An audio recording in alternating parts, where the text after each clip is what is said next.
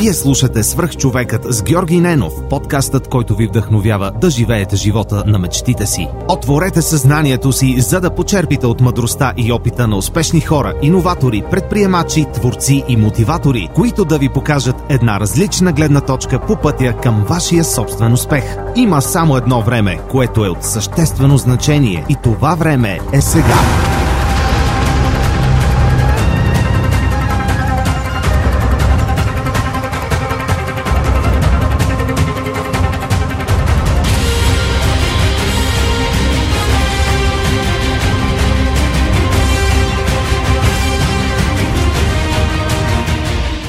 Здравейте, приятели! Преди да започне днешното интервю, искам да ви споделя един имейл, който получих наскоро от Иван Найденов. Здравей, Георги! Пиша ти за първи път. Доста харесвам подкаста ти. Открих го преди половин година и съм много доволен на това. Във връзка с молбата ти за обратна връзка за книгите в Storytel, ти казвам, че благодарение на теб се запознах и абонирах за приложението. Много съм доволен, че за 3 месеца прочетох над 8 книги, което е супер. Никога нямаше да си ги купя или да отделя времето да ги чета. Това е серията Милениум от 6 книги, автобиографията на Ричард Брансън, както и Сапиенс, но и Ювал Ноа Харари. Започнах и записките по историята на България от Стефан Цанев. Сапиенс ти го препоръчвам, ако не си го чел. Иван явно е слушател отскоро и не знае, че Сапиенс е една от любимите ми книги. Искам да му благодаря за това, че сподели обратната си връзка за Storytel и това как Storytel и аудиокнигите му помагат да променя живота си към по-добро. А сега отиваме към следващия епизод на Свръхчовекът. Приятно слушане! Здрасти, аз съм Георги Ненов, създател и водещ на Свръхчовека с Георги Ненов. Най-вероятно гласа ми ти е познат, но също така е вероятно да гледаш в новия ни YouTube канал Свръхчовека с Георги Ненов. Преди 4 години създадох подкаста като един тест, просто използвайки своя таблет и записвайки епизод с един от най-близките ми хора, един от хората, на които се възхищавам, Лаза Радков от Капачки за бъдеще и Лифтолифт. 4 години по-късно смятам, че дойде момента този подкаст да влезе и в видеосъдържание. Именно за това имам нужда от твоята подкрепа. Ако знаеш за Patreon страницата на Свръхчовека, на patreon.com/superhuman, или пък познаваш хора с компании или бизнеси, които биха застанали за една такава кауза, а именно да разказваме за истинските, вдъхновяващите и успешните хора у нас, моля те, пиши ми. Може да го направиш на georgi@superhumanpodcast.net или просто да ми изпратиш едно съобщение във Facebook на страницата на Свръхчовекът. А ако по някакъв друг начин искаш да подкрепиш Свръхчовека, моля те, сподели този епизод с твоите приятели. Благодаря ти и приятно слушане! Здравейте, вие сте Свръхчовека с Георги Ненов. Днес имам изключителното удоволствие да ви представя Тодор Лазов, съосновател на Be Good. И конкретно те са компанията, която създаде тези страхотни турбички, които се казват Goodbag. Той даже носи една и след малко ще ни я покаже. Точно много ти благодаря, че толкова бързо прие моята покана и се радвам, че те хванах в България, защото си човек, който много пътува. Преди да ни разкажеш някои думи, кой си, искам специално да благодаря на Dinefos, които ни осигуряват техника, на DNews, на момчета от 2200. Искам да благодаря на Монката, който е зад пулта, искам да благодаря на ITC и на Storytel, разбира се, хората, които ни помагат този подкаст да става все по-добър. И в момента, ако сте в YouTube канала на Свръхчовека, съответно виждате, че със всеки следващия епизод се опитваме неща да изглеждат все по-професионално. Нашите гости са така очудени от обстановката, в която попадат изведнъж, след като почти всички знаят, че подкаста реално започва след този таблет ето тук. Тоше, моля те, разкажи за това, което сте вие, какво правите, и после ще се върнем назад в твоята история. Супер, мерси, Георги, първо за поканата. Много се радвам да бъда тук. Студиото изглежда чудесно и е много, много приветливо. Благодаря ти и за милите думи, и за милото представяне. Ако искаш да започна с продукта, да ти кажа за какво става въпрос, тъй като това ни е нещо, което ни събра де факто. И много ти благодаря за спонтанната... Благодарим и на Коста. Благодарим на Коста, той е един от патроните на подкаста. Той ми се обади и каза: запознах си един страхотен човек, ти трябва да го интервюираш. Така че... Двамата сте много мили. Благодарим на Джовката специално. Джовката, да. За него трябва да се събскрайбна човек, задължително прави. Да, за канала на Джовката видеята му са страхотни, влоговете са невероятни, но ще сложим линк към тях, но давай към турбичката и после ще говорим за това. Супер. Аз всъщност имам едно малко подаръче за тебе, така че и ти след това ще можеш да си го експлориш. И вътре има всъщност нещо малко от Австрия. за да се почерпиш след това с Симеон, с когото се подготвяте днес. Така че ще бъде приятна изненада. Ами това е всъщност чантата, която разработваме, нарича се Goodbag. Фирмата се казва всъщност bgood, както ти я представи. Това, което правим е награждаваме хората за добрите им дела в ежедневието и го правим по много забавен начин. Тоест, това, което се опитваме да направим е да мотивираме хората да преизползват чантата си възможно най-много. Всеки път, когато ходиш да пазаруваш, можеш да сканираш чантата си и да засадиш дърво или да събереш пластмасови отпадъци от океана. Също така може да направиш нещо добро за себе си, примерно да получиш отстъпка в някои от избраните магазини. И как функционира това нещо и къде всъщност е магията? Значи, сигурно, Георги, ти си виждал много чанти, които изглеждат по такъв начин. Да.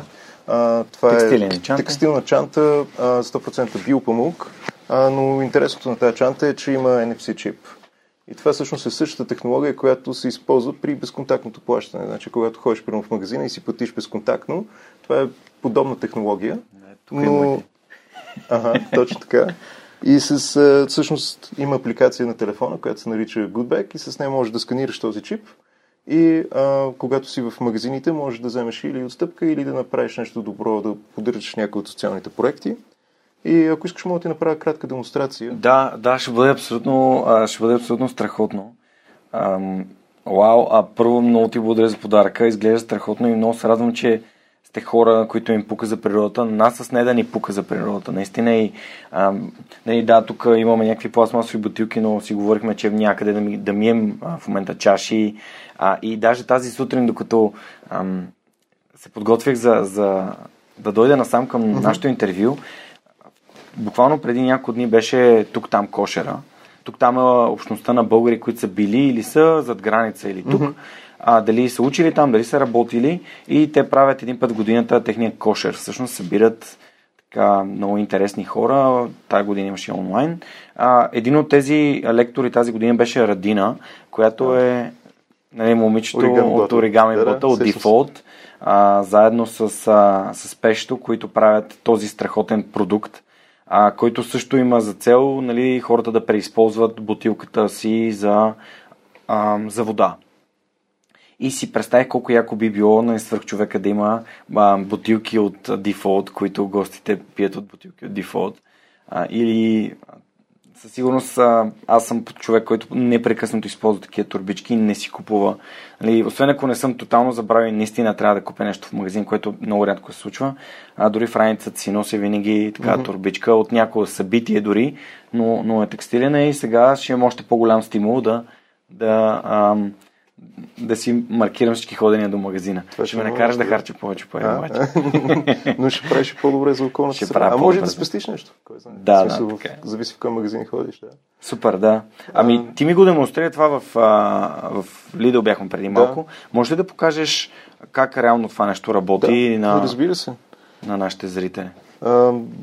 Има Goodbag апликация, която е безплатна. Значи за крайните потребители е напълно безплатна и на картата може да се видят абсолютно всичките магазини, в които може да се пазарува в момента, но също така и супермаркети, които са наоколо. Примерно, ти видя, когато бяхме в кварталния супермаркет, също успяхме да използваме чантата там.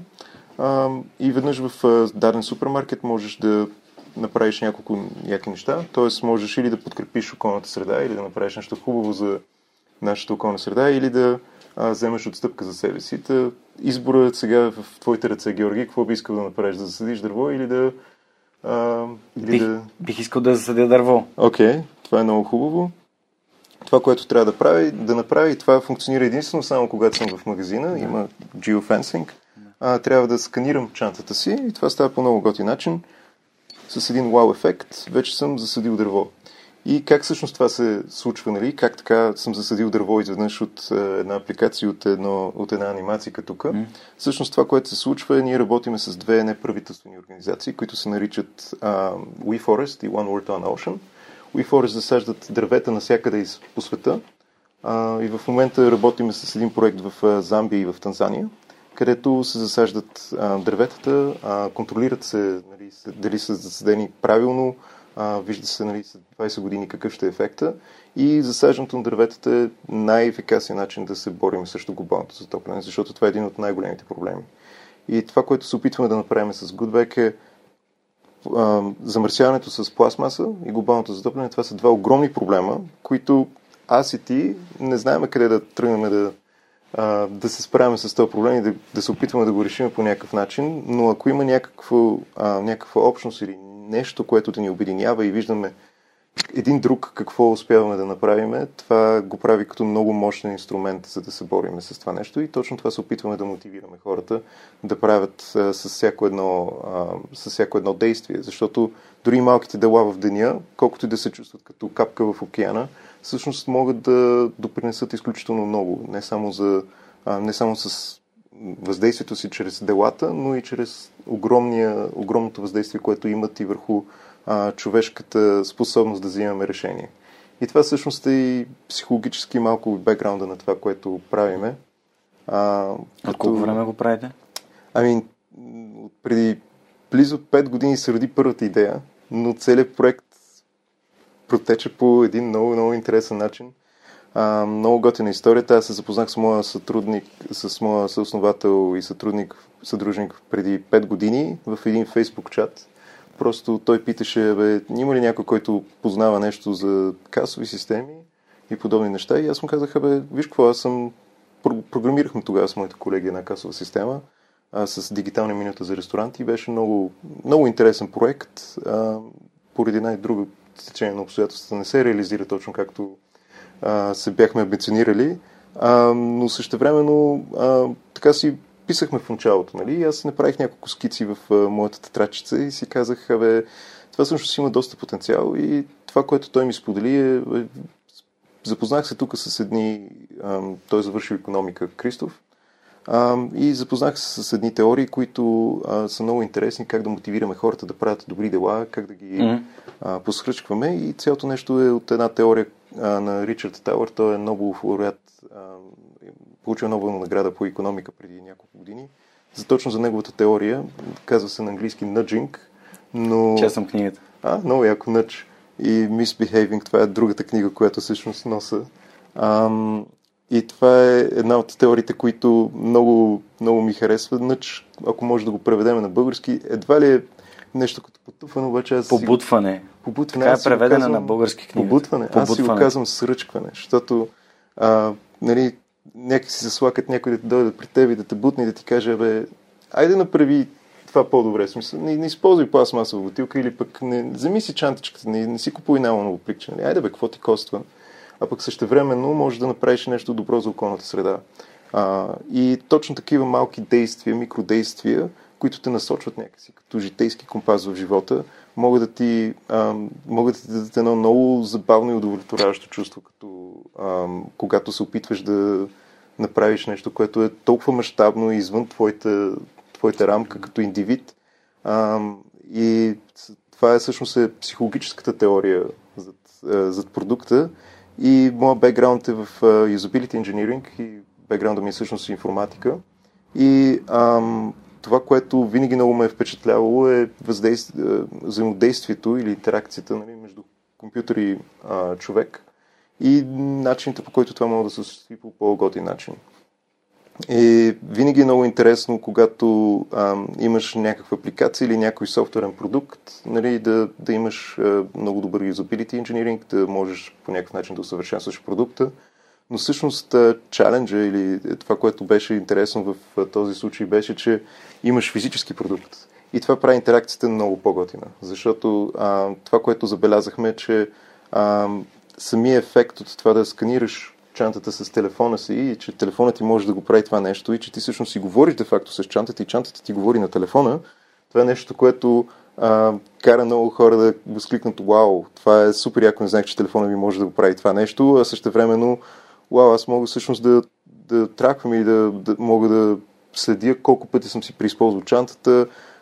Абсолютно всички тези неща, които имаме апликации за, примерно за фитнес, когато ходиш да тренираш, има супер много апликации, които следят колко калории си изразходил, колко калории взимаш, има за апликации за, примерно за банкинг, за електронно банкиране, където постоянно можеш да следиш твоите финанси и да получаваш препоръки какво да направиш с парите си, но всъщност от екологична гледна точка нямаше никаква платформа, която да ти каже абе, направи това днеска, примерно използвай градски транспорт, по-яко е. И ако използвам градски транспорт, аз съм спомогнал с нещо за околната среда, mm-hmm. спомогнал съм и за себе си, де-факто и за моето бъдеще, и за общото ни бъдеще. И оттам се зароди идеята и той беше тръгнал да експериментира с някой от, моят съосновател Кристоф беше тръгнал да експериментира с някои от идеите и нещо, което беше видял е, че хората много се кефят да си преизползват чантата. И когато се запознахме, решихме да го геймифицираме по някакъв начин. И тогава просто с течение на обстоятелствата аз имах пред бюрото си, точно когато телефонирахме, имах няколко NFC чипа, но казах, бе, знаеш ли какво, мисли ли си, знаеш ли за NFC технологията, тогава тя беше още доста по-млада. Може да по някакъв начин да идентифицираме всяка една чанта по-отделно и да го направим по по-интерактивен начин, да бъде нещо физически продукт, който можеш по някакъв начин не само си го носиш, но и да по някакъв начин да интерагираш с други устройства. Mm. Това е всъщност, което е моят бекграунд. И с течение на обстоятелствата почнахме с пилотен проект. Първоначалната версия на чантата изглеждаше всъщност, това е едно от най-яките неща, които си нося също. Това е една от първите... Това е един от първите прототипи, който имах и това ни е всъщност и слогана Think Outside the Back. И всъщност, тъй като сме хора, които обичаме да си преизползваме нещата, затова и моята чанта е в такава кондиция. Аз ходя и на плажа с нея, ходя дори и в самолета, като връчен багаж понякога я взимам и ходя да пазарувам. И това беше всъщност началото и логото беше, нали, беше много... Малко по-технически беше продукта, не беше толкова лайфстайл ориентиран. И това нещо, с което...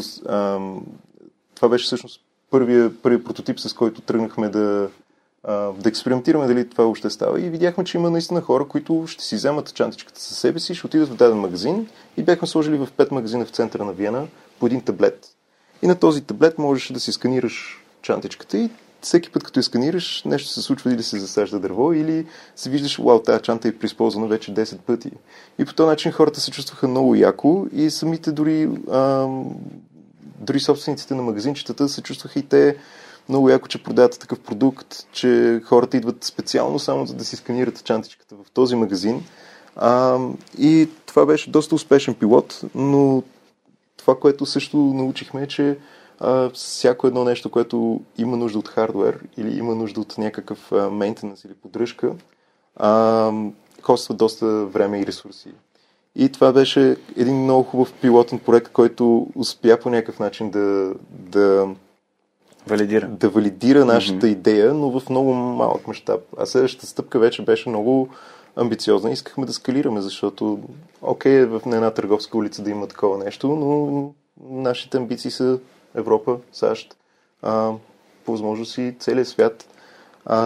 И за това имахме много добрата възможност и сме много благодарни на Икеа, които успя да събере екипа ни още по-плътно. И с Кристоф бяхме 3 месеца в Швеция, бяхме поканени да участваме в една акселераторска програма на Икеа, Икеа Bootcamp. И там бяхме 3 месеца в едни много готини бунгала в гората, където бяха доста basic условията, no. но пък беше супер забавно, беше с супер забавни екипи. Имахме хора от IKEA, от абсолютно всичко, от supply chain до логистика и също така product, които ни помагаха във всеки един етап на доразвиването на продукта. Те видяха изключителен потенциал в това нещо и някакси също имаше доста по някакъв начин ценностите доста се приплитаха в даден аспект. И нещото, което всъщност тогава отключи сегашния продукт и което успя да развие продукта до тази степен, беше момента, в който Apple отключиха NFC функционалността на телефоните си. И в този момент просто цялата нужда от хардуер, от поддръжка, от всякакви такива неща е просто изчезна и казахме, защо всъщност не си сканираш чантата със собствения си телефон? Което направи продукта достъпен абсолютно навсякъде. Добър тайминг, бих казал аз. Перфектен тайминг беше и трябваше ни още известно време да реализираме и тази идея, но същевременно успяхме да спечелиме доста големи клиенти миналата година. Един от тях е Денер, чиято всъщност чантичка аз донесох. Тя също един прототип от чантите, които имаме.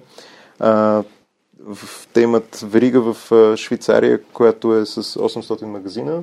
Те доста много сме благодарни, че те повярваха в идеята още от рано и казаха дайте да го направим това нещо и беше супер. Отзивите бяха прекрасни. Сега ще поръчаха и още чанти, което е много готино, защото ще има още повече хора, които ги ползват. И също време успяхме да се свържеме с Хийтроу, летище Хийтроу, които са също много голям партньор.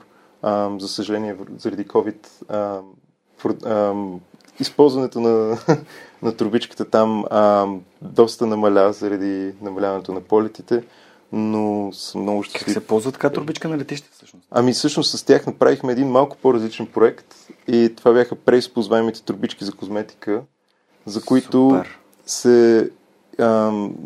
не знам дали ги знаеш, те са едни зиплок трубички. Да, разбира се. Всеки ги знае, който е летял с ръчен багаж.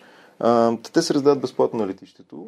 И в Хийтроу, летище Хийтроу, където има 80 милиона пътника на година, над 80 милиона, най-голямото летище в Европа, всъщност част от тези трубички биват използвани само за един полет и след това биват изхвърлени в букулка. Mm-hmm. Тоест има повече трубички на година, изхвърлени в околната среда или в букука, отколкото има трубички, такива пликчета, които биват преизползвани. Отколкото има хора, които въобще пътуват на Хийтроу, т.е. повече от 80 милиона трубички просто се изхвърлят. И това е много... Ние си казахме, имаме опит в това нещо, дайте да направим пилотен проект. И се събрахме на едно състезание и там... И там успяхме да ги убедим в тази идея и те наистина са хора, които вярват, че това нещо може да се случи. Значи това е също изключително важен фактор, да имаш и партньори, които наистина и те пушват, и ти ги пушваш и искаш наистина да се случи това нещо. Не е само просто един гимик или просто някой маркетинг тактика. Ми гледат всички в перспектива и то дългосрочна перспектива, не само как да... Това е много яко. Просто аз винаги в подкаст съм вярвал, че хората, които искат да подкрепят проекта или хората, които искат да взаимодействаме, да правим някакви неща заедно, включително и гостите ми, те идват в точния момент и идват хора само, които са така се чувстват, как да кажа, все едно има свързване. Не може просто... някой да дойде тук за един път, идва, казва нещо и се тръгва или тук да си изпее, каквото има да си изпее. Хора, с които общувам, хора, с които всичко случва с лекота, те разбират защо го правя, защо ми е важно да разказвам тези примери. И аз много бързах наистина да те хвана в България, защото начинът, по който разсъждаваш и това, което ми казваш сега с тия неща, не ги знаех. Специално и за Хийтроу, и за Икеа, е много, много ценен. Как някои използват знанията си, технологиите, които са на разположение и всъщност с екип създава нещо, което помага на природата. Помага на природата да се възстановява и да не я мърсим, да не я цапаме. И аз и не да хвърляме разделно, както казах. Стараем се и ние полагаме усилия. Имаме бамбукови прибори вкъщи, бамбукови сламки, метални сламки също имаме. Нали, не ползваме такива неща за еднократна употреба. Имаме кутии за храна и всякакви такива неща, които да, наистина, както ти каза, това са капки в морето, но ако всеки слага по няколко капки в морето, то всъщност става много бързо, много пълно, което е супер. Седих се и за Никола от гората БГ, знаеш ли ги? Мисля, че съм чул за проекта, но... Прекрасно. Ще се свържа с него. Перфектно. От много време става дума между мен и него да го поканя да седне на стола на свръхчовека, да бъде свръхчовек в подкаста. И след този разговор, който имам с теб, мисля, че вече и контекстуално можем да прехвърлим, защото той прави много хубави неща. Засажда дървета в България. Той засажда стотици хиляди дървета в България. И е велико това. Така че Ники, ако слушаш този епизод и гледаш, ти си следващия да знаеш. Исках да те питам, понеже аз самия съм бил в авиацията, в логистиката и знам, че тези турбичките на летищата, всъщност те са нещо, което ти реално си получаваш козметиката, тя се пакетира, ти нали, не е препоръчително да отваряш преди да си стигнеш крайната дестинация. И след това вече тя се отваря и се хвърля. Mm-hmm. Но как това, което вие създадохте, е преизползваемо? Тоест, един вид, как хората сещат да го носят обратно с себе си, когато пътуват? Mm-hmm. Ами то си е преизползваемо само по себе си. Значи, една така трубичка ти може да използваш и 50 пъти, и 100 пъти. Моята, примерно, тази, която аз се използвам за краткосрачен полет, тя изглежда по ужасен начин. Значи, в нея се разливало какво ли несигурно. Но още си държи и още се заключва. Това, което направихме с Хийтроу, сложихме просто един QR код върху всяка на такова пликче, което можеш да сканираш. Не е нужно да имаш апликация, не е нужно да сваляш нищо, просто сканираш пликчето и по този начин правиш също, даряваш определени зелени точки на една организация, която се казва Care, която е партньор на Хийтроу, и целта е по този начин те мотивира да си я преизползваш. Тъй като също е много готино, в смисъл по някакъв начин да интерагираш, да има интеракция между продукта и самия себе си. В смисъл, аз мога да си, също което споменах и за Goodbag, абсолютно същата мотивация, аз мога да си комуникирам с тази трубичка и мога да видя в реално време, окей, преизползвал съм я вече 6 пъти, участвам в томбола, дарил съм определени точки на тази организация и всеки път, колкото пъти повече го правя нещо добро за себе си и за околната среда. И това е нещото, което е мотивацията всъщност за абсолютно всичките продукти, и това е, което правиме в цялата фирма в bgood, е всъщност да по някакъв начин да взимаме продукти, които са може би от ежедневието или някои действия, които от ежедневието, които могат да направят по някакъв начин добро въздействие върху мене, тебе и в околната среда, и по някакъв начин да награждаваме хората за това нещо. Защото това е също много важно нещо. Награждаването действа много-много по-добре, отколкото наказването. Тоест, съгласен съм. Един от примерите, който мога да посоча, е в Великобритания има много добра политика за това да се махнат найлоновите трубички от магазините. И има наистина на високо ниво, има много добри амбиции за това нещо, но за съжаление в самата начина, по който е имплементирано в момента, не е много добре. Отиваш в магазинчето и имаш, ако си забрал трубичката, може да си купиш една и тя струва 10 или 15 пенса. Mm-hmm. Което е, ако в момента просто искаш да се преврежда вкъщи и просто трябва да купиш 2-3 неща и не ти се занимава с това нещо, какво са 15 пенса? Нали? Какво са там 20 стотинки или 25 стотинки? Но всъщност това пликче го преизползваш след това 20 минути най-много, свърляш го в бакука и то след това как се разгражда и къде отива след това, ти всъщност не го осъзнаваш, но той е в нашата екосистема. Следващия път, когато примерно отидеш на ресторант и ядеш риба, или пък примерно когато отидеш в морето или си поръсиш сол върху храната, там има вече микропластика и нанопластика, която не се знае колко е полезна за нашия организъм, тъй като не е нещо естествено. И начинът, по който мотивираме хората, всъщност е да им кажат, точно да ги посръчкваме и по този начин да ги награждаваме, а не да ги наказваме. Защото наказанието, ако представи си, че всички тръгваме да се наказваме, затова, дори за малките дела, ако всичко бъде око за око, накрая, нали, ще останем слепи. Както агресията ражда агресия, аз съм абсолютен факт. Абсолютно съгласен с това. И няма да имаме нещо, което да ни обединява, да направим нещо, да се справим общо като общност с проблема на регионално ниво, дори а вече трябва и на глобално ниво да се действа. Защото проблемите са тук и се виждат вече части от тях. Нали? В смисъл, летата почват да стават по-топли, екосистемите се стават доста по-замърсени, тонове пластмаса се изливат само в нашето Черноморие, в което нещо, което не ми харесва.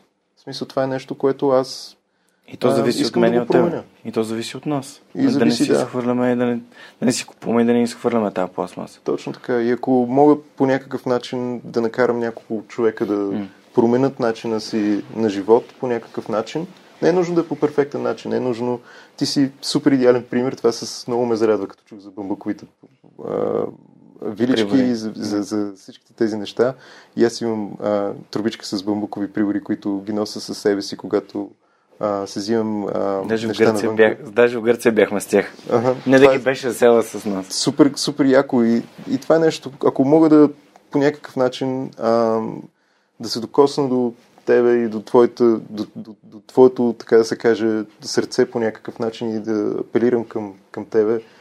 Дори по най-малкия възможен начин това въздействие е много мощно, защото от там нататък ти имаш всъщност силата да въздействаш на други хора. А има и хора, които са вече са на по-високи нива, които взимат решения, които въздействат вече на много повече хора. Тоест, дори с едно малко действие ти можеш да промениш начина на мислене на много по-голяма група от хора. Чрез, така да се каже, една верига от решения, които биват вземани. И това е много, много, много яко, между другото, за Zero Waste. Аз виждам, че Zero Waste, не знам на български точно как се превежда, мисля, че безотпадъчна култура, нали, която е без отпадъци, това е много готина култура. Аз виждам, че навлиза и в България, тя е тренд в цяла Европа. Даже, не знам дали знаеш, има един стартъп български кафе, които правят ядливи чашки за кафе. Та всъщност с тях и с Радина се запознахме в Германия на едно изложение, беше организирано от Ауди, и там те представяха продуктите и бяхме много, също бях и горд, че има 3 представители от 8 стартъпа, които бяха всъщност от България, което е изключително готино, защото мисля, че България има много голям потенциал и мисля, че не си даваме достатъчно сметка за това какъв потенциал имаме в България и за това колко... Потенциал като хора или потенциал като идеи, като потенциал, какво имаш предвид? Ами и двете, защото без хората няма да има и тези идеи, които се раждат. Значи, имам чувството, че по една или друга причина, за добро или за лошо, начинът по който сме израснали в България всъщност ни кара да бъдем и доста креативни в някои от решенията си. И това виждам, че успяваме да по някакъв начин да... Тази креативност успява да се... по някакъв начин да се превърне в също в начин на мислене, и това е нещо, което виждам, че във всеки един от нас има доста голяма капка креативност и иновация. И когато тази енергия бива съсредоточена в нещо позитивно, се раждат изключително яки неща. И примерно тази чашката, която се хафва, това е страхотна идея. Аз толкова нещо, което всъщност много, много бих искал да променя след чантата, също и при използваемите чашки за кафе, където всъщност да можеш да отидеш с чашката си и да можеш да си налееш някъде.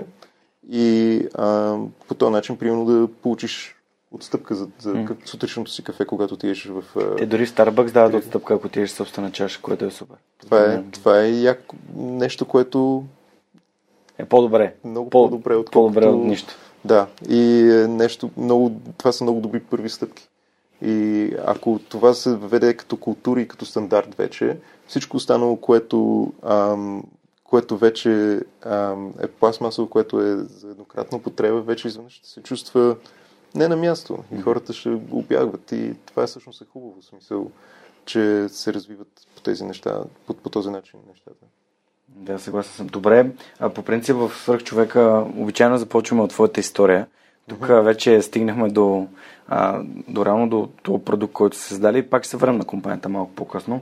Разкажи ми, ти откъде си в България, какво си учил тук, как си избрал какво да учиш, какво образование да имаш, защо избра Виена, и после за твоите пътешествия ще си поговорим и как твоите пътешествия всъщност те формират като човек и са те формирали до сега. Ами ще се опитам по-накратко. Не е нужно да е накратко, имаме време. Да. Но роден съм в София, и съм израснал и съм обучен тук, мога да кажа.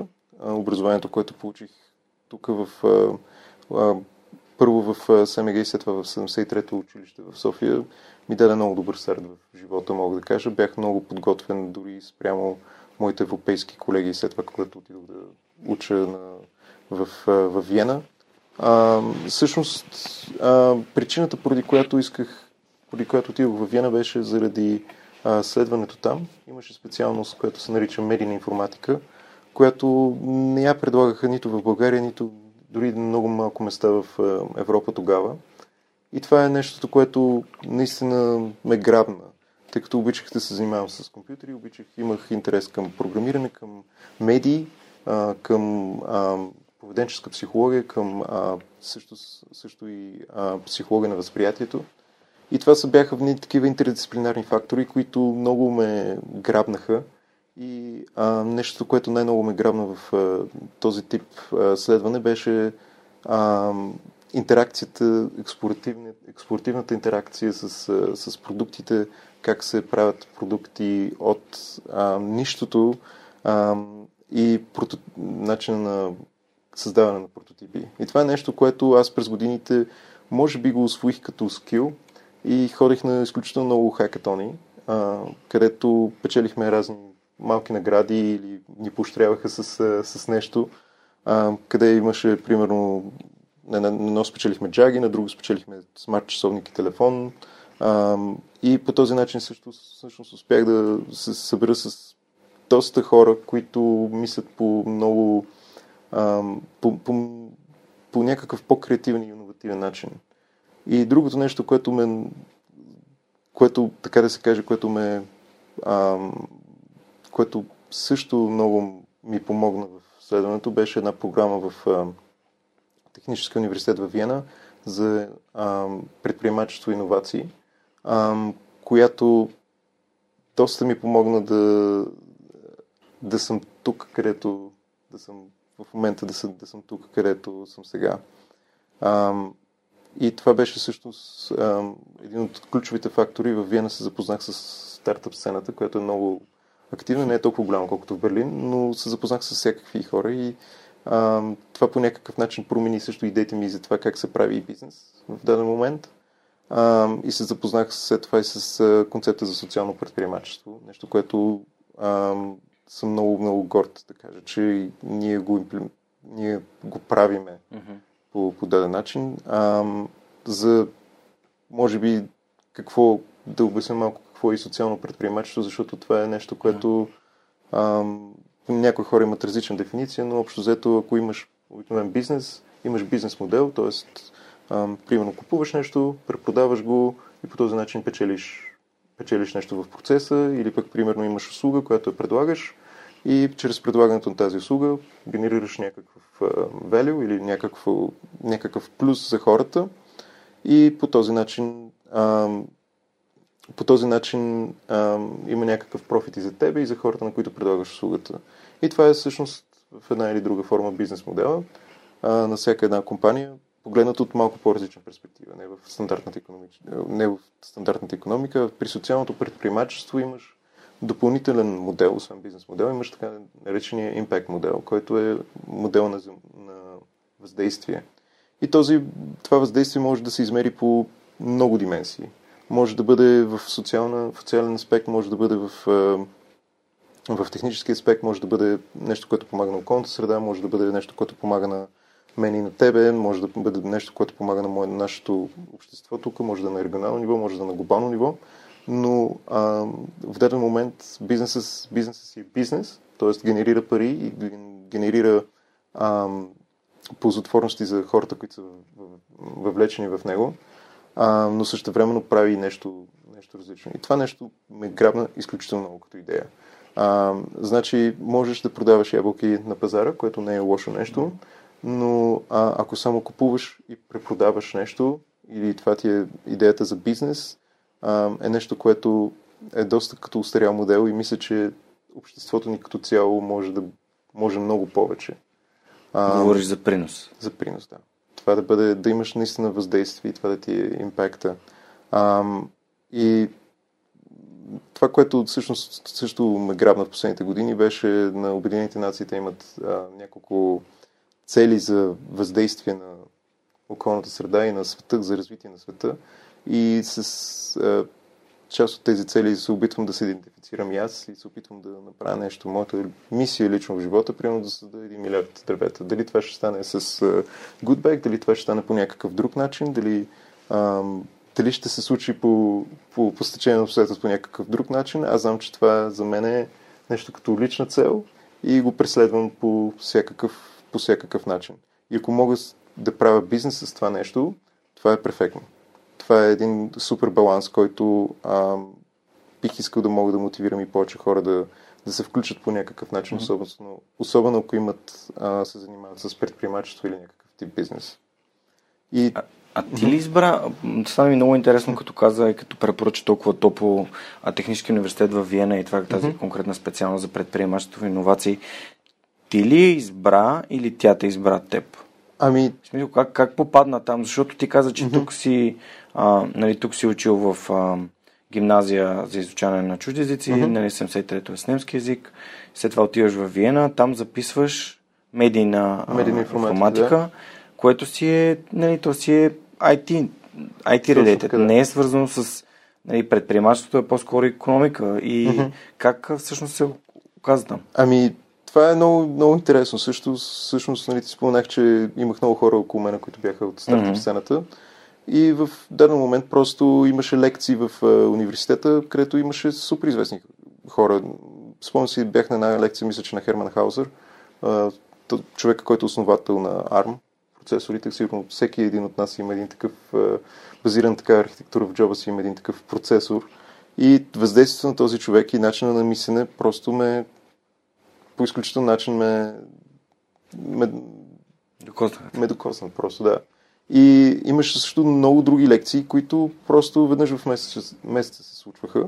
И накрая се оказа, че всъщност тези лекции са част от една програма за предприемачество и че в тази програма има още повече такива лекции, има още повече хора, които са въздействали по някакъв много готин начин на въобще на това как е оформен нашия свят. Говорим за доста по-глобално ниво, не само за регионално ниво.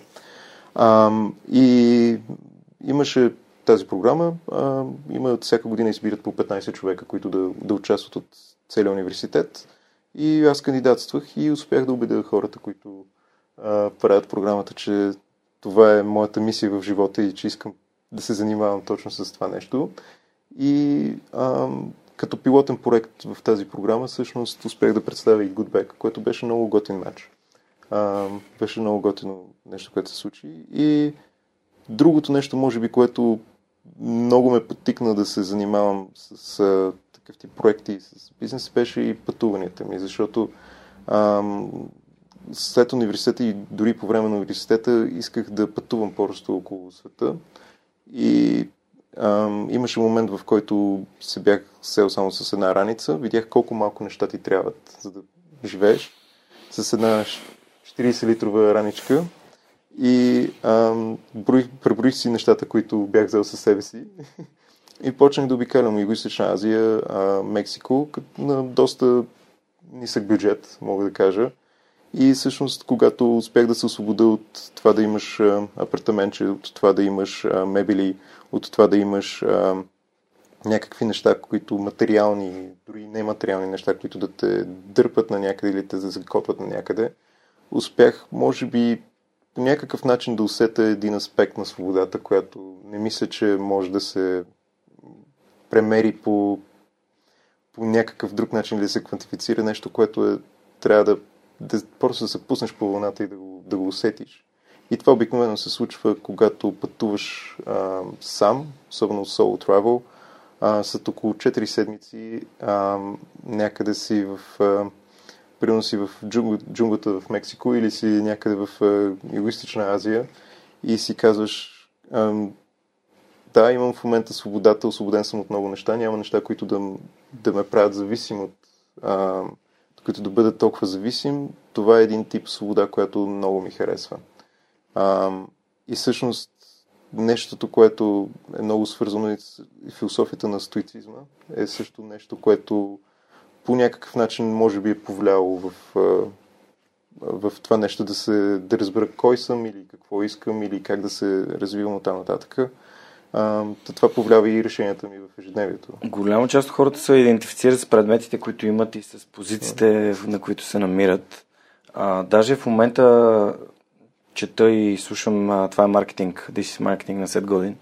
Изключителна книга и той точно за това говори. Докато ти разказваше в началото за това как по-малкото вещи те карат да цениш повече, поне аз така те разбрах, че цениш повече от другите неща, които имаш около себе си. Пък се върнах на Грег Макюан на есеншализъм. Концепция там за първи път се сблъсках с less is more. И по-малкото всъщност е повече. И пак един такъв пример, че тази книга и това, което ние с Неда вкъщи сме си, понеже един път сменяхме квартира и когато се преместихме в новата квартира, бяхме, имаме прекалено много неща. Mm-hmm. Връщам се от Германия, след това се връщам от Германия и тя казва, ма всички тия дрехи къде ще ги сложиш? Аз не се връщам, аз се връщам с един куфар и с един сак, не се връщам с нали, да, един камион дрехи. И реално всеки път, като си отворя гардероба и като си погледна ризите, и съм такъв, аз съм сигурно 20 ризи. Не съм обличал риза сигурно от, не знам, от половин година сигурно съм обличал риза. И си казвам, аз нямам нужда от всички тия неща. Наистина човек трябва да си дава сметка от сега стана страхотно, че повечето хора нямат телевизори. Тоест, вие избирате какво да гледате, кога да гледате, не някой да ви налива неща в главата. Ние имаме телевизор, на който си пускаме през HDMI, Netflix и такива неща, но това е различен тип телевизия. Mm-hmm. И може би книги, и знания, и преживявания са нещо, в което бих искал да инвестирам най-много. Да, това е много добра стратегия. Аз се опитвам да я преследвам колкото се може по-активно, защото да, има смисъл, не съм този, който може да казва на хората какъв начин на живот да следят или... Ти го правиш личния си пример. Ти не го казваш на другите да го правят. Никой не е задължен. Аз просто мисля, че съм открил нещо за себе си, което е много индивидуално според мене. Ако това може да помогне на някой друг, супер, но но виждам, че има много хора, които това не е начин на живот за тях и това е напълно окей. Всъщност, но за мен това беше една трансформация, която ми показа колко неща ти трябват, колко малко неща ти трябват в живота, всъщност. И колко е хубаво да се освободиш от много зависимости, материални, нематериални, каквито и да било неща, за да може да ти даде някакъв тласък в живота, защото тогава си на едно, как да го нарека, на едно освободено място, където от там нататък всичко е нагоре. Един вид. В някой момент просто се чувства това. Не, за мен беше една такава реализация, че беше доста променещна трансформация. Да. Това е, да. Надявам се и аз. Всъщност, нали, което веднага, може би, ако те разбирам правилно, нали, това не значи да нямаме телефони, да нямаме някакви предмети, които са ни важни или всеки има мечтал за нещо, но да си даваме сметка за колко от малко от другите неща, които имаме в живота си, нали, реално да ги ползваме. Понеже в момента много искам да си взема такъв slow cooker за вкъщи. И новия slow cooker, примерно 300 лева. И аз отварям OLX и съответно чета. При някакви хора ги продават mm-hmm. за 150 и пише точно 2 пъти съм го ползвал и само седи и събира прах. Yeah. Това е един тип. По този начин много лесно може да разберете кои предмети наистина нямате нужда от тях, но това не значи, че няма някой друг, който наистина би ги ползвал всеки ден. Yeah. Веднага мога да дам примерно, имаме мултикукър вкъщи, такъв, не мултикукър, домашен робот, който mm-hmm. ние го ползваме всеки ден сигурно. Като блендер, като за салата, за всякакви неща, които се готвят вкъщи, буквално всеки ден се ползва нон-стоп. И той е някакъв преизползван, ремонтиран и така нататък, но нали, трябва да си даваме сметка от кои неща имаме нужда наистина и кои наистина ни правят живота по-добър и по-качествен. И това със сигурност не са повечето неща, а са по-малко, но конкретни, които наистина ние използваме. Примерно моят мотоциклет, от който буквално не слизам, защото така се опитвам да не карам автомобил, да не създавам проблеми за паркирането, още задърствания и така нататък. А и просто това ми спестява страшно много време. Автономността, да, задължително. Това е също една форма на свобода, която аз оценявам много. Супер. Така, че мога да разбера за това нещо. Пътувал си много по света, но преди да отидем натам, искам да те питам за книгите, за да не забравям, защото аз леко зачеркнах темата. Помолих те да донесеш книга, която би искал да препоръчаш. Ти ми каза, че не можеш да донесеш една книга. Аз физически, за съжаление, тъй като гледам да пътувам също и с много малко неща, затова си нося и просто e-book-ридера навсякъде със себе си и мога да си го чета където общо взето има малко светлина. Мога да си отворя просто и да си прочета. Ти ми помоли да си да представя няколко книги. Ще се опитам да ти споделя за някои от тях, които не съм ги чел сега, mm-hmm. но съм ги чел примерно преди 6 или 7 години, обаче са ми помогнали изключително много. Тоест, по някакъв начин, събирайки, поглеждайки назад, събирайки знанията от тези неща, те са много често за self-improvement или пък за начин, по който се прави бизнес. По някакъв начин, събирайки всичките тези точки, успя да се формира изречението, което казва: това искам да правя в момента, това са точно правилните източници за мен, и това за мен е много добре функционира. Всъщност една от книгите ти спомена Misbehaving на Ричард Талер, която е малко повече като автобиография, може да се каже, нали, в смисъл има много интересни неща, които обяснява, но тя много ми харесва, защото в нея самата поведенческа икономика се занимава точно с това как взимаме решения, когнитивните фактори, но също така и емоционалните фактори, защото в стандартната икономика всеки бива разглеждан като ти си Георги, ти си рационален човек, ти като си купиш чашка кафенце всъщност за вкъщи от пластмасова чашка, ти си рационален и знаеш последствията на това нещо, но всъщност в съвременния свят това не се случва точно така нещата. Как е произведено кафето, откъде е произведено кафето, кой е работил над това тези кафени зърна да достигнат до тебе, как е произведена чашката. Тези всичките неща са фактори, които ти би трябвало да се сещаш за тях, но нямаш капацитета да го направиш. И в тази книга всъщност той обяснява точно за рационалните решения и колко ирационални всъщност са хората, когато взимат решения, особено икономически. Хората са много емоционални, когато взимат решения. Почти винаги. Да, няма толкова, колкото и да сме стоици в някои аспекти, няма как да...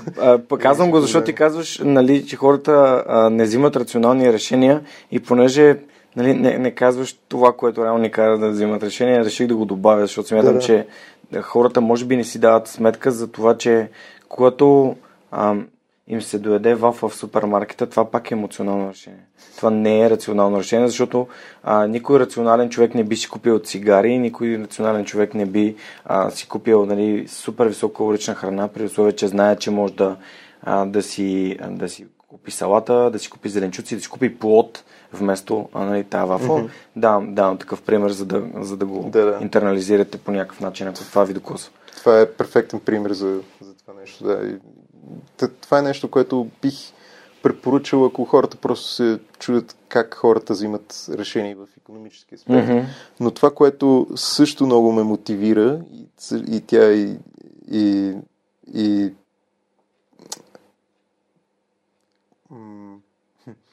и заглавието на книгата е много интересно и не знам как мога да се преведе драйв, като нещо, което е... Нещо, което те кара да правиш. Това е на Даниел Пинк. Тя е много готина книга. И аз, когато всъщност четох Misbehaving, 5 години след като бях прочел Drive, и си казаха, всъщност много ми харесва да гледам как хората биват мотивирани да взимат решения и въобще какво правят. И всъщност, кое е нещо, което ги награждава? Защото ако ти, примерно, не знам, свириш ли на инструмент или... Не, аз по-скоро, колкото съм занимавал с музика, е било свързано с пеене, не толкова с свирене на инструмент. Но сигурно, когато си пял, е имало нещо, което те мотивирало да станеш по-добър в това. В смисъл да пееш по по-добър начин. Разбира се. Има хора, които примерно се упражняват да свирят на китара или се упражняват по някакъв начин да свирят на музикален инструмент. Обаче тези хора, това им е хобби, не им се заплаща това нещо, но те въпреки това го правят.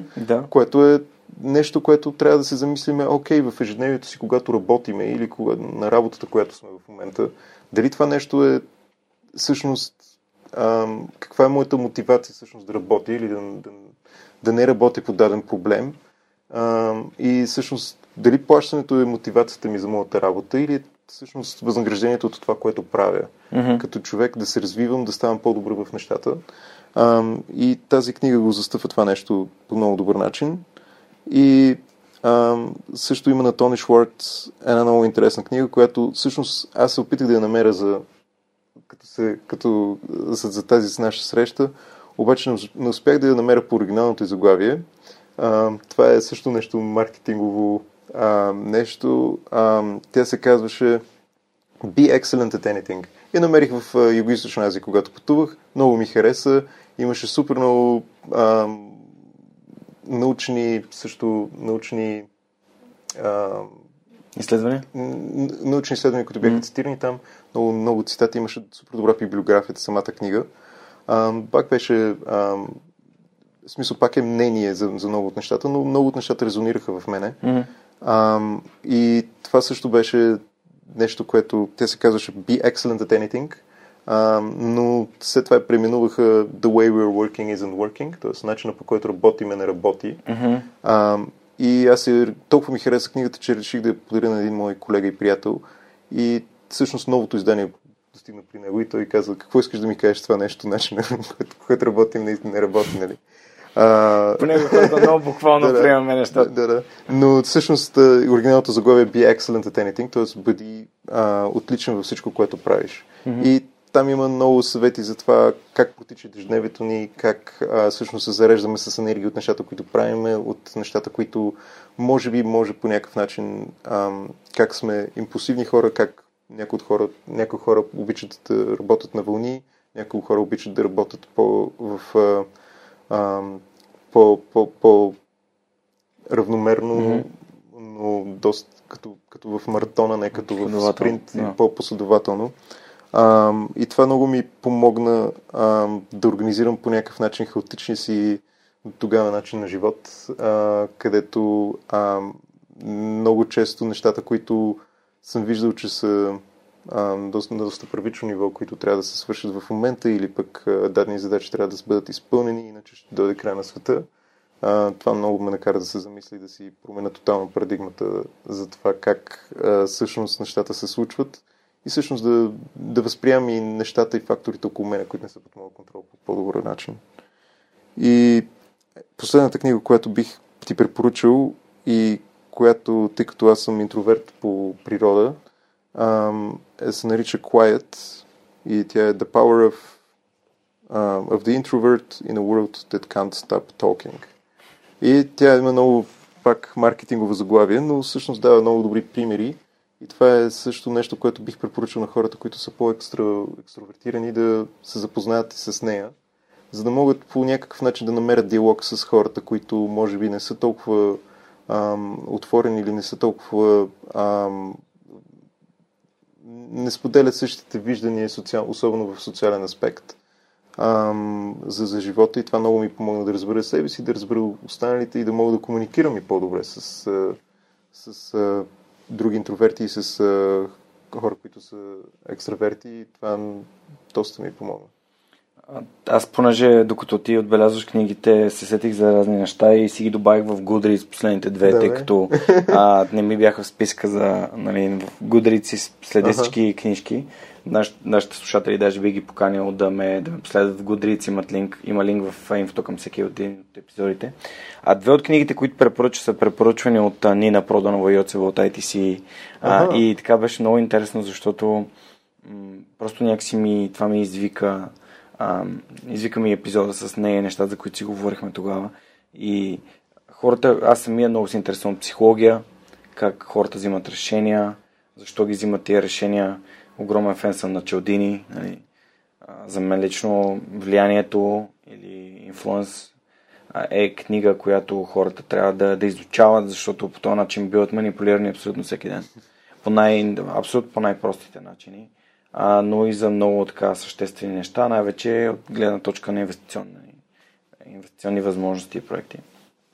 Но не само. Така че ти благодаря много, че сподели. Радвам се, че пътуваш с... лично моя e-reader е таблета. Mm-hmm. Тоест аз го ползвам за много неща. И ако мога да се върна преди малко за вещите, когато го... Тъй като той ми е... От една томбола го бях спечелил на виза. И си спомням как се чуех дали да не го продам. Към си, за какво ми е този таблет? Мен не ми трябва. И когато стана, така дойде идеята да правя подкаста, той беше на разположение. Знаех, окей, този подкаст е тук, за да мога да правя подкаст с него. Не, този таблет е тук, за да мога да правя подкаст с него. И оттам насетне буквално е нон-стоп съм с него. Насякъде на лодката съм с него. Като ходя някъде, не носи книги, носи таблета. той ми е като втори телефон, имам дублирана сим-карта на него и така нататък, ако нещо ми се налага, така че да, тия вещи, които наистина използваме, ги използвам и аз като теб максимално. Да. Добре, да си поговорим малко за пътешествията. Във Фейсбук ти пише, че живееш в Лисабон, а всъщност бизнес е базиран във Виена. Разкажи ми, всъщност пък с джовката си се запознал в Синеморец. Да. Това е нещо, което може би е политика лична и вече и като част от културата в компанията. Всеки работи откъдето си поиска. И това е нещо, което много ми... Всъщност беше супер добре, когато настъпи COVID-кризата, защото не защото беше нещо хубаво, което се случва, но един от страничните ефекти, колкото и да беше лоша COVID-кризата, беше изключителната дигитализация на абсолютно всички бизнеси и на абсолютно всички неща, които се случват. И това нещо, което имахме в компанията, беше култура на remote working, т.е. отдалечена работа. Всеки работи откъдето си поиска, откъдето му е комфортно. Има време на време се срещаме за някои по-големи срещи или когато трябва да представяме продукт или с клиенти. Имаме офис в Виена, да, там всичко е базирано. Това във Фейсбук мисля, че седи там, защото миналата година прекарах 4 месеца в Лисабон, в точно този манастир, където се запознах с Космос. Там живееш? Не, там работихме. В един стар манастир, да. И там имаше coworking space и бяхме част от една програма и беше много готино преживяване, защото всеки вторник имаше много готино парти на покрива на манастира, откъдето се вижда абсолютно всичко и океана, и цял Лисабон. И също, въпреки че е манастир и въпреки че има църквичка долу, хората, които работят от там, всичките имат някаква социална кауза. Тоест имат или социални, или импакт стартъпи, където се занимават с изключително готини неща. И когато си в тази среда на такива мислещи хора, парадигмата ти, дори да е един филтър или дори да е един бъбъл, ти се променя много рязко и не само вдъхновението, това, което те натиска повече, ами също така и идеите, защото си помагаме един друг. Се пушваме за абсолютно всичко. И там бяхме част от една акселераторска програма, MazeX се нарича, която е една от първите програми. И Лисабон всъщност е един от хъбовете за импакт стартъпи в Европа, т.е. за социални и за импакт стартъпи. Лисабон, според мен, е едно от местата в Европа, наравно с Лондон, може би, където сцената е изключително добра там. Ако искаш да се занимаваш с социално предприемачество, бих започнал от там.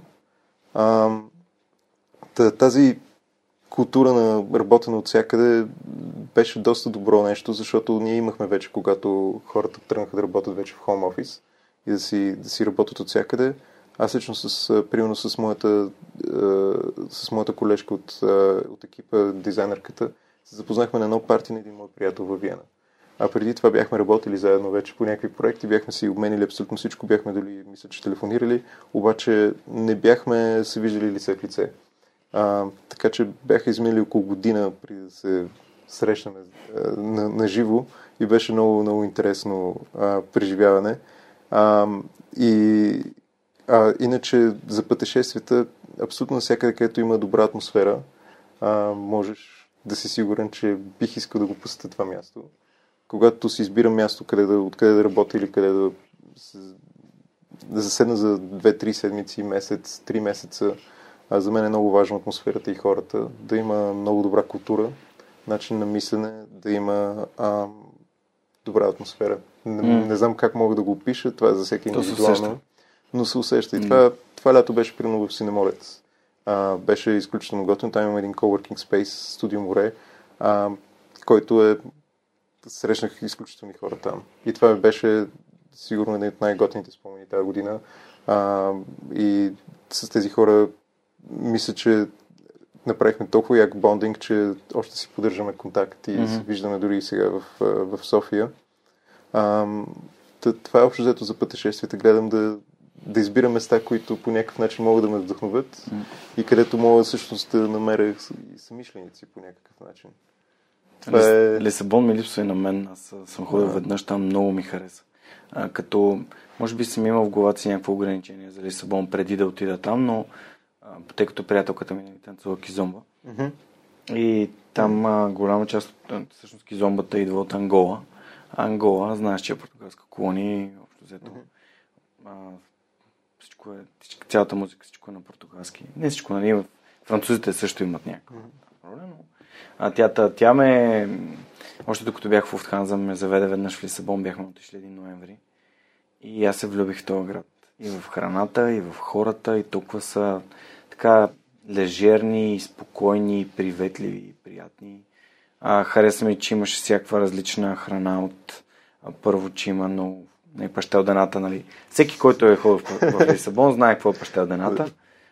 Там техния ликьор, който е жинжиня, супер много така ми допадна и начина, по който те го сервират в едни като къщички, стаечки, в които просто влизаш, има само един бар с само жинжини и с едно, нали, шотче, пиеш едно шотче и пожелаваш хубав ден на човека и си отиваш.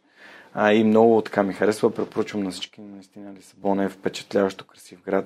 Там ние имаме едно правило, че винаги взимаме такъв дабъл декър да обиколим града да разгледаме. Разбрахме за Маркиз дьо Помбао, там бяхме и за целия град, бяхме до Тауър де Белем, нали, Белемската кула, което е последното нещо, което моретът са виждали, когато напускат Лисабон, и първото, което са виждали, когато са се прибирали, но много така, много, много ни хареса. Радвам се, че така застъпваш с Любо Георгиев от Визия София, който също доста говореше за пътешествията, mm-hmm. и как тези пътешествия всъщност те променят като човек. Има ли нещо, което ти си научил за себе си от тях? Освен, нали, това за вещите, което вече споменахме, нещо за характера ти, нещо, което ти е помогнало да бъдеш, не знам, да общуваш по-добре или да живееш по-добре, да си по-щастлив? Трудно е да определиш едно или две неща, но това, което бих казал за едно от нещата е атмосферата и хората, които са около тебе, имат огромно влияние на съзнателно и на подсъзнателно ниво. Тоест, ако се чувстваш по това, което имах и до известна степен проблеми в Виена, примерно, е преди да намеря стартъп сцената и преди да намеря съмишленици там, беше културата, която е малко по, бих казал, не студена, но доста по-различна, отколкото това, което имаме в Южна Европа.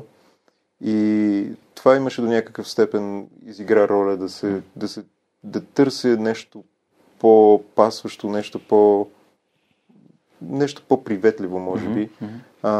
И то да не го търся в конкретни хора или в конкретни места по света, ами просто да открия за себе си как аз се чувствам най-комфортно, в каква обстановка.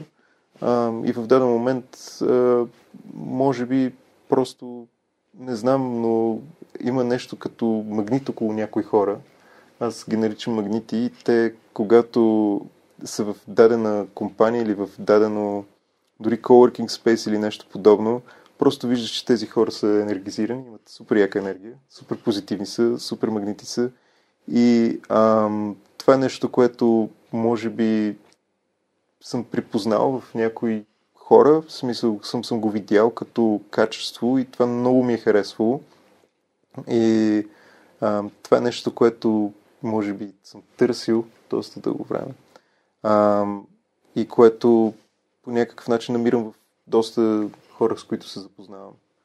И това е може би нещо. А ти, между другото, спомена за Португалия, много, много интересно, че спомена и за Маркиз дьо Помбао и за другите неща. Всъщност на това парти, за което ти разказвах, където се запознах и с моята приятелка, което беше много готино нещо. Тя също от България и нещо, което се случи е всъщност в една атмосфера, тъй като няма много българи в Португалия, в Лисабон като цяло, но в абсолютно един и същи coworking space. Тя също има социален стартъп, Impact стартъп. Това беше много интересно запознаване, защото и двамата споделяме много, много близки ценности. Спомням си, че бяхме единствените двама, които всъщност ходеха в Лисабон с колело. Ти си бил в Лисабон и знаеш, че там е доста трудно да се придвижиш с колело, което така не е електрическо, но за мен беше много добър workout постоянно да тренирам. И всъщност тя беше единственият друг човек, който също ходеше с колело на работа и се запознахме. И факта, че и двамата бяхме в някаква социална стартъп сцена, просто беше някакъв много, много як матч. Така че ако може би всичките тези съвкупност от неща не се бяха случили преди това в живота ми и не бях стигнал до момента, в който да съм достатъчно комфортна със себе си, да се запозная с човек А, Б, С и Д, за да стигна до момента, в който отивам в Лисабон за по-дълго време и се запозная точно с дадения човек, мисля, че това е нещо, което може би от всичките преживявания или от абсолютно всичките неща, които са се случили, е било най-якото нещо. Ние по принцип не сме си говорили много с теб, обаче реално ти току-що описа начинът, по който аз чувствах, когато запознах с Неда. Яко. Когато един човек е комфортен, се чувства комфортно със себе си, чувства се цял, завършен, знае какво прави, знае защо го прави и може да намери друг такъв човек. И в общия случай, когато имаш някаква липса в живота си, искаш да я запълниш по някакъв начин, това те прави, това създава една така симбиоза, която не е много здравословна, според мен. Да си две половинки от едно цяло е много грешен подход, тъй като когато всеки човек има собствения си живот, има собственото си разбиране и това приемането и това, че намираш друг, който е щастлив човек, който е така прави нещата много, много по-осъзнато щастливи и спокойни. Има един новек цитат, който моят приятел Христо Петров ми беше казал преди, може би, година и половина. И то е: всяко нещо се случва за наше добро и някой ден ще разберем защо. Да. Обичам да си го припомням, дори когато се случват някакви не толкова хубави неща, но все пак така за мен е важно да имам позитивна нагласа и колкото и повечето хора, които слушат, си мислят, че аз съм много стоп някакъв, супер с розовите очила. Повечето, че наистина е така, но и аз понякога се сривам и съм такъв: добре, това няма ли някъде да свърши? Ако нямаш даунс, някак да имаш ъпс. Така е, така е. Както е в притчата на цар Соломон, this shall pass, това също ще мине. Супер, много яко, много се радвам, че така се запознава с още един българин, който има ценности като те по нещата, които си казахме до сега. Имам някаква представа за това ти какъв си, мога да си представя какъв човек и твоята приятелка. Сигурно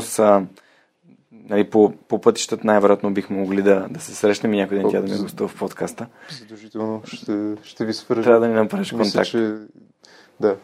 За мен наистина е важно да разказвам историите на хора, които за мен свръхчовеците са хора, които са повярвали, че могат да постигнат тези неща. И реално действат с такива идейни. Добре, всъщност вашия стартъп, той вече още ли е стартъп? Имате ли, би трябвало да имате някакво финансиране, което сте спечелили? На какъв етап е? Защото допреди джовката да ме свържи с теб, за което още един път да му благодаря. Изобщо даже не знаех за тебе, пък аз общувам, вече имам над 200 епизода. Ето казах ти за познавам Саша, познавам хората по Каремов, познавам хората от Able, познавам хората от Беско. Познавам много от хората, които занимават с предприемачество в България, но за това, което ти правиш, не бях чул. Сигурно причината за това нещо е, че сме в чужбина и сме всъщност и доста пръснати. Тим от 10 човека, 6 националности, дори по някакви различни държави, не винаги в Австрия, така че нямаме, така да се каже, база някъде, но сме в Виена. В смисъл, това не е базата и причината също е, че за съжаление не съм имал възможност да се запозная много добре и с българската стартъп сцена. Тя винаги ме изумява.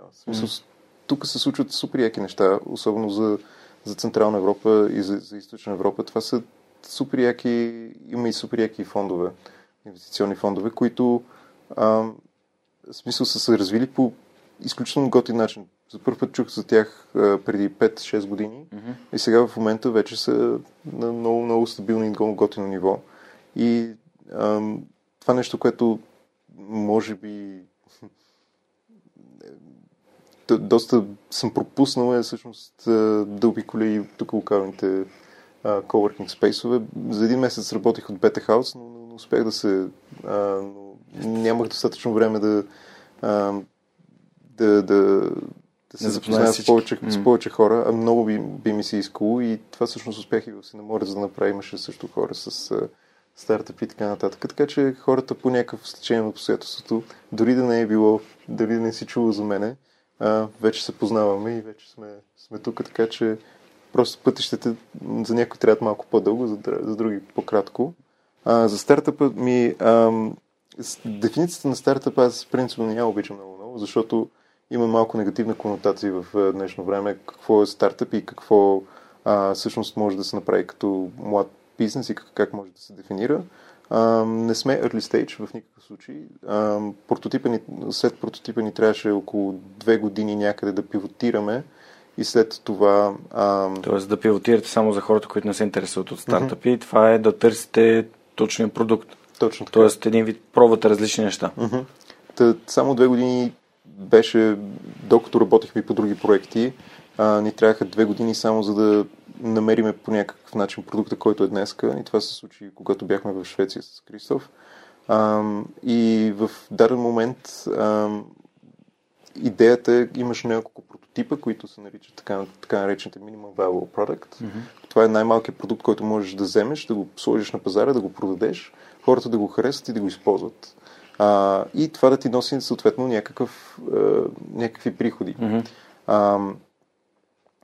В този момент обаче това не означава, че продукт е готов за пазара задължително. Тоест имаш някакъв минимален продукт, обаче дали този продукт бива приема на някои места, окей, но как изглежда да ако примерно се приема този продукт в една държава или в един регион, дали ще се приема толкова добре в друг регион?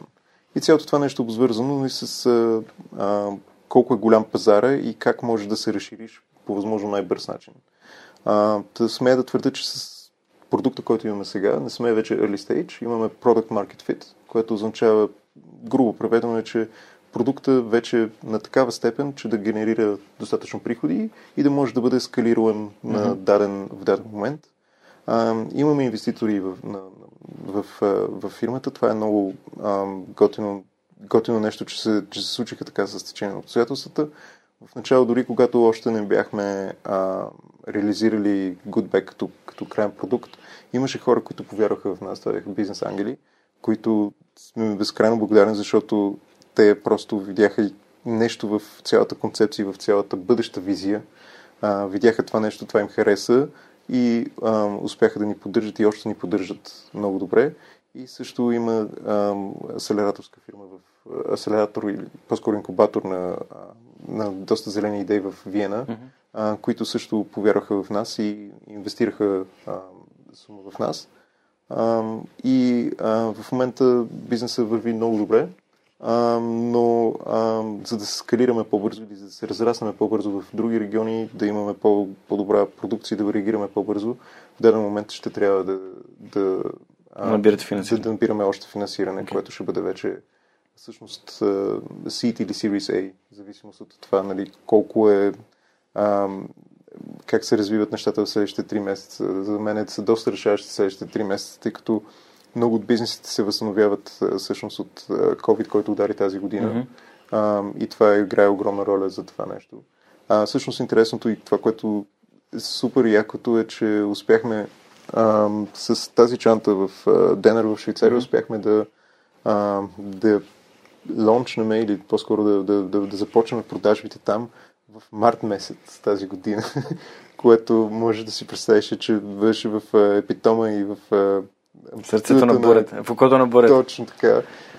Където за много от другите наши съмишленици и стартъпи беше много тежка фаза. За нас всъщност беше нещо, което ни даде още по-голям пуш, защото примерно супермаркетите и магазините за пазаруване, никой от тях не затвори, защото те са есенциални във всеки един локдаун. И това нещо, което ни мотивира още повече да Просто тайминга беше много добър. Имам моменти в живота си, когато тайминга винаги бил на много лошо място. Това е едно от всъщност и от нещата, които научих, е, че тайминга е изключително важен. Окей, късмета. Има ли късмет? Има ли такова нещо като късмет и какво е късмета за теб? Късмет? Ами... Не знам. Както ти казваш, дори да е лош късметът, в даден момент може би е за нещо добро. Не знам. Според мен просто се изисква много дисциплина и изключително много труд. И много опит. Значи, ако в даден момент нещо... Опит си... като проба, грешка, в смисъл трупане проба, на... Проба, грешка. Значи, това е резултат от много, много, много грешки. И в даден момент просто, може би, чисто математически не остават други опции, освен да... това ли е било? Не, какво беше? Открил съм 9999 начина как да не светне кръжка. Не, точно това беше, там колко начина как да не работи, обаче един път ще проработи по някакъв начин. Може би в някакъв по-простен вид, може би да, но има късмет. В смисъл, но трябва и инициатива, т.е. не може просто да седиш и да чакаш нещата да се случат, трябва просто да излезеш и да се запознаваш с хора, да обмениш идеи, да се запознаваш с още хора, да тестваш неща. И в даден момент това, когато ти стане втора натура, т.е. second nature, в този момент вече си достатъчно комфортен, се чувстваш достатъчно комфортно вече, да виждаш и на много от нещата, които не се случват като един вид от това нещо мога да науча нещо много добро, а може да бъде пък и opportunity за нещо друго да се случи. И това нещо пак се връща малко към стоицизма. Това е нещо, което също доста ми помага в такива неща. Дори да не се случват нещата точно както си ги планирате, никога не се случват. Точно така.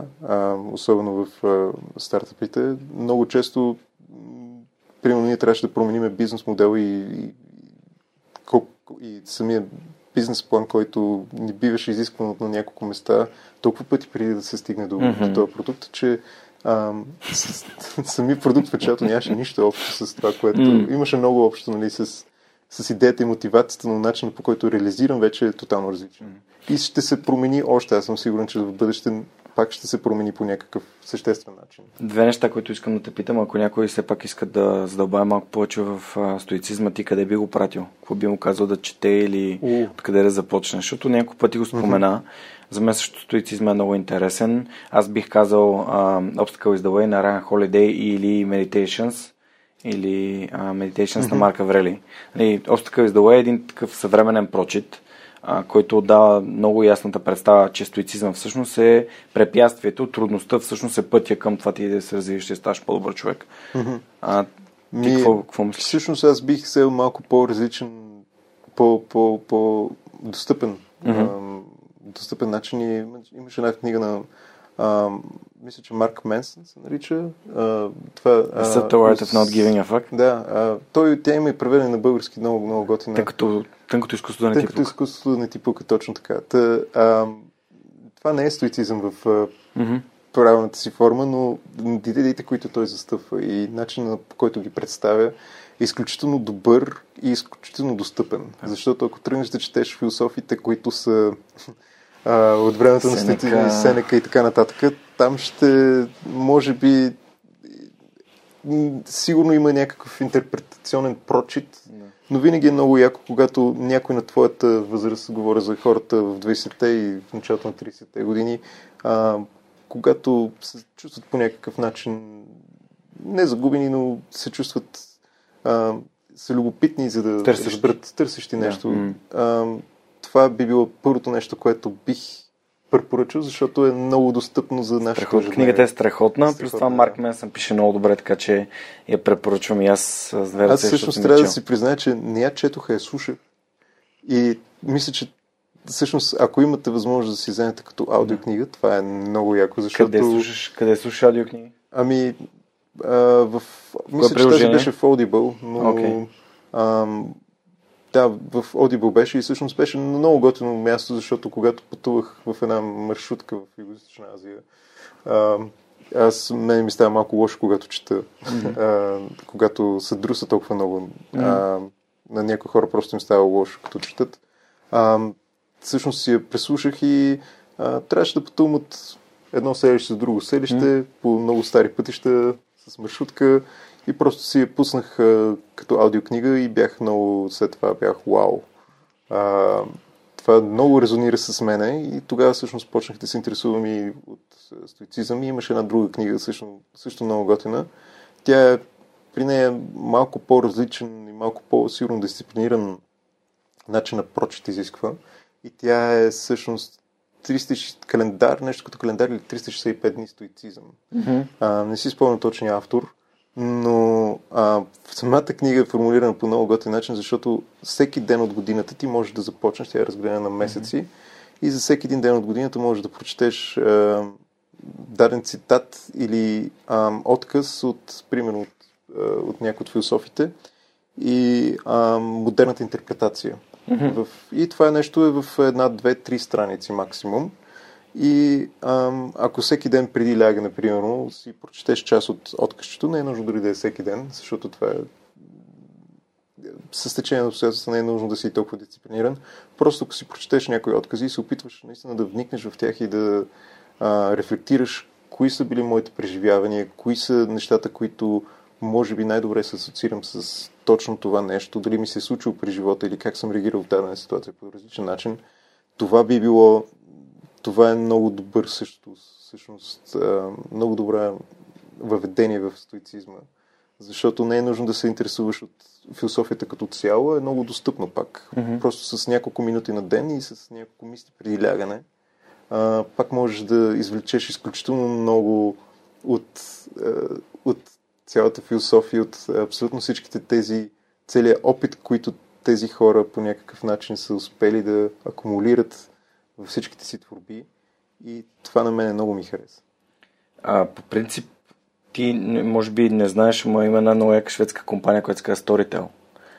Те са всъщност дават възможност на хората да слушат аудиокниги. Storytel развиват mm-hmm. В България също имат екип и те са всъщност и един от партньорите на Свръхчовека. Mm-hmm. Хората, които слушат Свръхчовека и гледат Свръхчовека, могат да се регистрират напълно безплатно за един месец Storytel. Mm-hmm. Има линк Storytel.bg / Superhuman и сега точно проверих да Subtle Art of Not Giving a Fuck го има в Storytel, може да го слушате. Ако решите, това аз би го препоръчал на английски, разбира се. Жестоко е. Значи, мисля, че той сам си разказва книгата или има някой... мисля, че има нарейтър. Обаче... Роджер Уейн. По много готин начин разказва книгата. В смисъл, не е аудиопиеса в никакъв случай, но начина и етитюда, по който я разказва, е страхотна. В смисъл, пасва перфектно на книгата. Тогава не бях чул толкова добра формулирана книга, аудиокнига, по толкова добър начин направена. Наистина, на този, който разказваше, наистина не му пукаше. Да. В смисъл, и това беше нещо, което те кара да се чувстваш супер яко, защото успя да пресъздаде не само това, което е написано, но и като че ли цяло обстановката или атмосферата, дори да я слушаш някъде, когато си надалече. Така че и аз, за мен е 5 от 5, 10 от 10. Предпоследното нещо, което ще те питам, тъй като вече отиваме към финала на интервюто, е свързано с... Много пъти говори за средата. За мен всъщност това е една от причините да се върна в България, е да помагам на средата да се развива, на обществото да се развива, като надувам този балон, mm-hmm. за който ти говори преди малко. И аз го надувам, като добавям хора като теб, и като хора като теб споделят на всички други хора, които ни слушат и гледат, за това, че се случват хубави неща, че има хора, които имат хубави идеи, хубави ценности, правят някакви неща, реално те са птичките, mm-hmm. Които са едната птичка, която прави пролетта, след която идва втора птичка, трета птичка и така. Всъщност ти много пъти говори за средата. Толкова ли е важно да общуваме с качествени хора в живота си и как всъщност... Би го формулирал като съвет, ако можеше, за това как да избираме хората, с които да се обграждаме. Mm-hmm.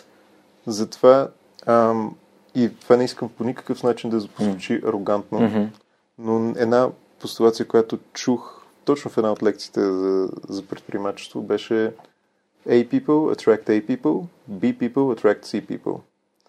И има много различни интерпретации и хубаво човек да се задмисли над това нещо и нещото, което много ме грабна в това нещо е, че хората, които искат да променят нещо, по някакъв начин се намират. И за мен не е толкова важно, за мен е изключително важно това, което ти каза, да. Супер яка е мотивацията ти да се върнеш и да промениш по някакъв начин средата или да дадеш нещо, но това, което аз осъзнах всъщност с годините и 100% и ти си го осъзнава е, че всъщност когато се обградиш с такива хора, всъщност ти повече взимаш от тях, отколкото ти успяваш по някакъв начин. Т.е. ключовата роля, която е едно взаимодействие за мене. И аз опитвам също по някакъв начин, колкото се мога да дам обратно или да се опитам да помагам, когато има някой и това, ако има някой, примерно, някакъв въпрос за стартъпи или за абсолютно каквото и да било, просто LinkedIn или Facebook директно добавяш. Има пишеш, и в тук към епизода. Директно пишеш и ако поможе по някакъв начин да съпортна, да помогна, да пушна, винаги се опитвам да го правя, но също и не забравям и колко много хора, приятели, близки, семейство, абсолютно в средата, колко хора просто по някакъв начин ти помагат и на тебе и те пушват да правиш тия неща. И мисля, че това е нещото, което ако искаш да се обградиш с правилните хора, не знам дали правилните е коректната дума в случая, нали? Но е много важно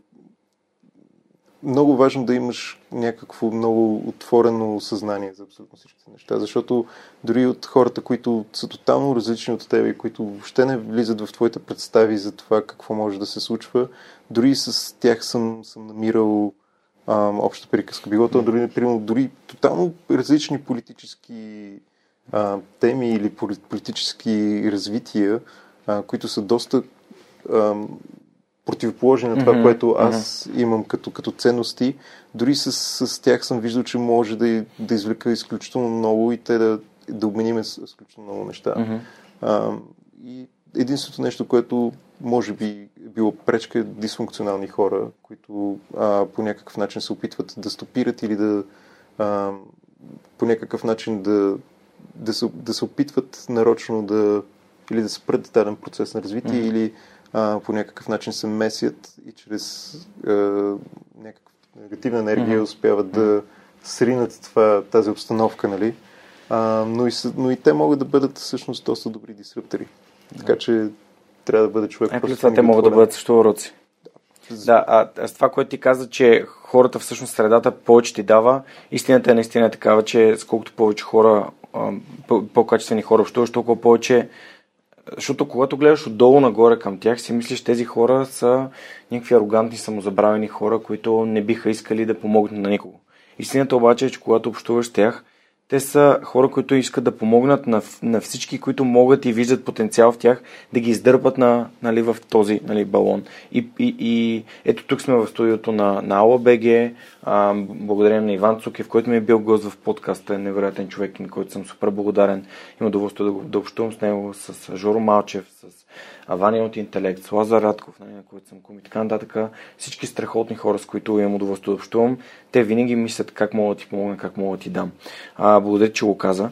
И последният въпрос за епизода винаги е, т.е. в последните 200 епизода, ако можеш да се върнеш назад към себе си, колко назад би се върнал и каква информация би си дал? Окей. С това малко ме изненада, трябва да си призная, защото мисля, че трябваше да си помисля по този въпрос, но не знам, ако имаш някакви неща, които би искал да промениш или да насочиш по някакъв начин, да промениш как си се развил, едва ли би го направил. Защото ако не се бяха случили нещата, които са ми се случили добри и лоши, нямаше да мога да се запозная с правилните хора, нямаше да мога да се... Това е малко технически погледнато на въпроса, нали? Ако можеш да се върнеш назад във времето и да кажеш... Добре, окей, не би направил, не би променил нищо. Добре, има ли някаква информация, която би искал да знаеш по-рано? Без да промени нищо. Просто информация, която знаеш, че би ти помогнала, просто да... Нещо, което ти е ценно и би искал да отбележиш. От практична гледна точка, може би вярвай повече в себе си. Не се слушай толкова много в други хора. А що това е важно? Защото ние сме... Това също и с може би има общо с медиите, колкото толкова много сме обградени с средата и с обстановката и тя по някакъв начин ни формира по някакъв начин. И колкото и да искаме и да не искаме, хората, които мислят по малко по-различен начин или които имат по-изчанчени идеи, биват отсявани в даден момент. И би ми се искало хората да имат повече комфорт или да бъдат по-окей с това да се чувстват себе си, да се приемат себе си по най-добрия начин възможно, да се обичат и от там нататък вече всичко е много по-лесно. За мен това ми трябваше доста време да го осъзнаят. Супер. Много ти благодаря, че участва в подкаста, много ти благодаря за подаръка.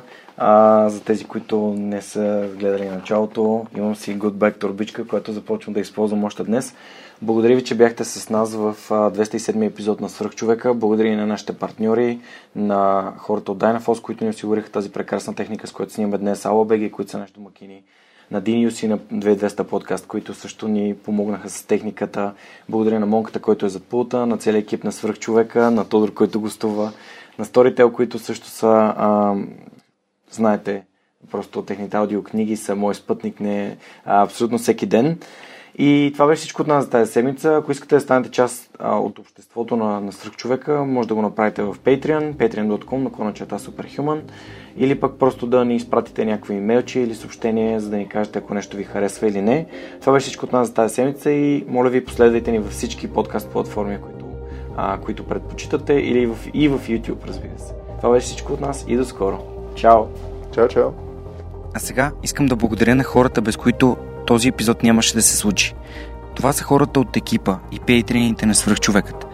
Анна-Мария Ангелова, Неда Борисова, Радослав Радоев, Николай Георгиев, Георги Малчев, Анелия Пейчева, Александър Куманов, Марин Митев, Яница Цонева, Атанас Атанасов, Християн Стоилков, Живко Тодоров, Кирил Юнаков, Живко Джамяров, Кристиян Михайлов, Коста Атанасов, Асен Величков, Никола Томов, Силвина Фурнаджиева, Мирослав Филков, Ясен Георгиев, Мила Боги или Богомила Трайкова, Данил Петков, Хараламби Хараламбиев, Яна Петрова, Миро Желещев, Асен Цветков, Преслав Каршовски, Александър Силгиджиан, Ангел Георгиев, Весто Купанова, Бисер Вълов, Николай Василев, Теодора Георгиева, Цветелина Тотева, Румен Митев, Георги Йорданов, Камелия Танасова, Люба Генчева, Денислав Здравков, Октай Чубан, Радослав Георгиев, Пламен Иванов, Силяна Йорданова, Радослав Панайотов, Мими Ридър, Моника Ангелова, Теодор Катранджиев, Ирена Иванова, Борислав Борисов,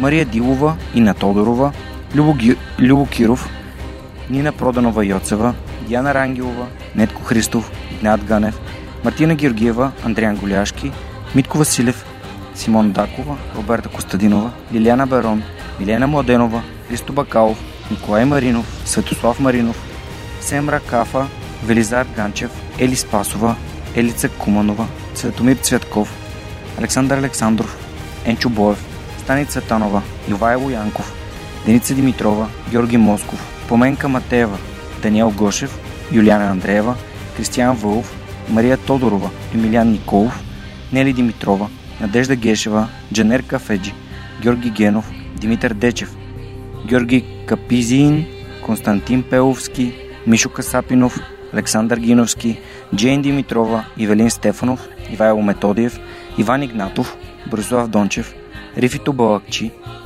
Добри Курсов, Горяна Георгиева, Емин Мула Ахмет, Павлина Андонова Иванова, Таня Панайотова, Радислав Данев, Христо Ангелов Христов, Даниел Гочев, Ана Андонова, Невена Пеева Тодорова, Атанас Деневски, Мартин Ангелов, Марияна Лозанова, Андрей Гозданов, Ивайло Кенов, Лиляна Батолова, Маргарита Троянска, Димитър Куртев, Александър Гене, Галин Стефанов, Константин Спасов, Катя Постова, Павлина Маринова, Борислав Сандев, Тодор Петков, Мирослав Моравски, Диана Мечкова, Мартин Петков, Яне Джуров, Иван Белчев, Лъчезар Димитров, Евелина Костадинова, Кристияни Берик, Майя Йовчева, Мартин Бенков, Йордан Димитров, Райко Гаргов, Ивайло Христов, Християна Василева, Ани Диар, Филип Алексиев, Борис Стилов, Вик Калчев, Камен Стойков, и Вели Енчев. Разбира се, и Любен Василев,